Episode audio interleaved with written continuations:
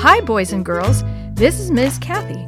I'm so happy you've joined me today for another story just for you. Two dimes and a nickel. Here you go one dollar, two dollars, one quarter, two dimes, and one nickel. Jenny Wallace watched while her neighbor, Mrs. Garrison, counted the money out into her hand. Her mind was already racing through ideas of what she could buy.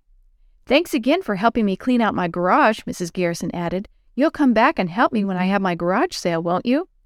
I will, Jenny promised. See you later. She skipped home and burst into the kitchen. Mom, when can we go to the store? Whoa, Mrs. Wallace said. What's the big rush? What's happening at the store? Jenny rolled her eyes. Mom, nothing's happening at the store. Mrs. Garrison paid me for helping her. Now I have money to spend. See? Her mom looked over the bills and coins and nodded. Very good. You must have been a real help to her. So what do you want to buy? I'm not sure. Maybe one of those tiny little dolls I saw, or a detective notepad and spyglass, or something else. Okay, okay, Mrs. Wallace said with a laugh. We need to go to the grocery store later, so we'll stop by Shoptown on our way. Jenny's mind raced ahead of the car as they drove through traffic on their way to the store. She knew Shoptown had a big toy department. The dolls are on third aisle, past the stuffed animals, she reminded herself. After that, there's the remote controlled cars, then the bicycles. As Jenny remembered the toys, she thought of something else she'd really like to buy. It was at the end of the last row. I wish I could buy that flamingo nightlight alarm clock, but I know it costs $10 and I have only $2.50. At Shoptown, Jenny wandered up and down the aisles. The tiny doll is only $2.49. I could buy that. The detective notepad and spyglass were on the next aisle. It costs $2.25, but I have a little notebook like that one, and I can use Mom's binoculars when I want to play spy. Before long, Jenny found herself at the end of the last row. She stared at the alarm clock with the flamingo on top. At the end of the flamingo's long neck, a light bulb was hidden in the bird's bill. But the price tag said $9.95. I wish I had $10, Jenny thought. By the time her mother was ready to leave, Jenny still hadn't decided to buy anything. As she watched her mom pay at the checkout counter, she thought of something. Mom, I can't buy something that costs $2.50. What about the tax? Jenny didn't understand all about taxes, but she knew you had to pay extra. Mrs. Wallace nodded. You're right, but when you're ready to buy something, I'll pay for the taxes. You spend your money on something you want. Thanks, Mom. When are we going shopping again? While Jenny asked this question, she was looking at the rows of candy bars and gum. I could spend my money on that, she thought. We're going to the mall Saturday night, Mrs. Wallace answered. You can shop again then if you know what you want. That night, Jenny and her mom read over her lesson. Abram thought that everything he owned had been given to him by God, Mrs. Wallace said. Jenny thought about that.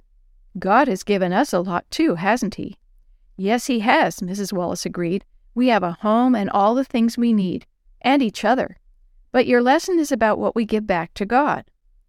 What did Abram give back to God? Jenny asked. One tenth of everything he gained. Giving back one tenth of what you earn is called giving a tithe. Suddenly, Jenny sat up straight. Does that mean I should give some of my $2.50 to God? Mrs. Wallace nodded. If you believe He helped you earn that money, then you should return a tenth of it to God. You would put 25 cents in a tithe envelope on the offering plate at church. Jenny thought about that. Then I would have only $2.25. I couldn't even buy that tiny doll. I couldn't buy anything but candy or gum. Mrs. Wallace pushed her hair back. I'm sure there are other things to buy, or you could save the money. I don't know if I really want to give my money to God, Jenny thought. I need it. The next Sabbath in the shoebox, Mrs. Shue talked about Abram again. God gave Abram so many blessings he didn't really know what to do with them all.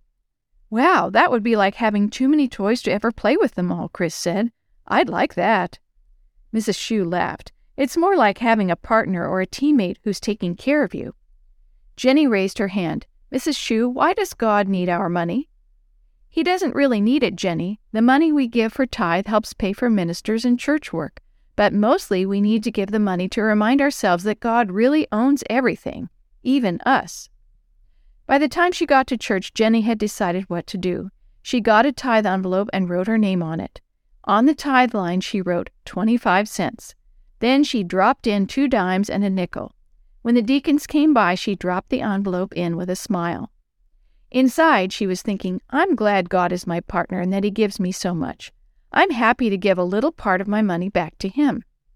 That night, she and her mom were on their way out the door when the phone rang. Hello? Mrs. Wallace answered. Yes, Mrs. Miles, just a moment. She put her hand over the phone. Jenny, Mrs. Miles wants to speak to you.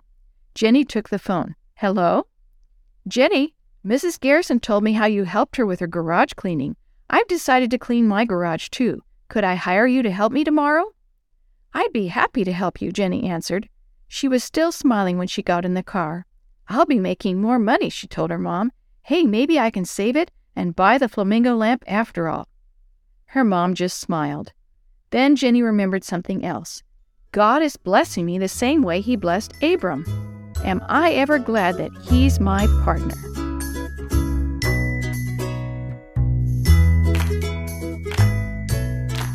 The story you have heard today is from the Shoebox Kids Bible Stories, written by Jerry D. Thomas and used with permission from the Pacific Press Publishing Association.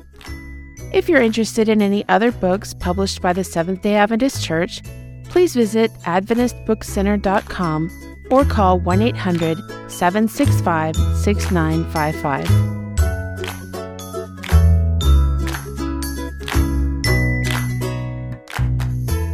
This podcast is a production of the Carolina Conference of the Seventh day Adventist Church.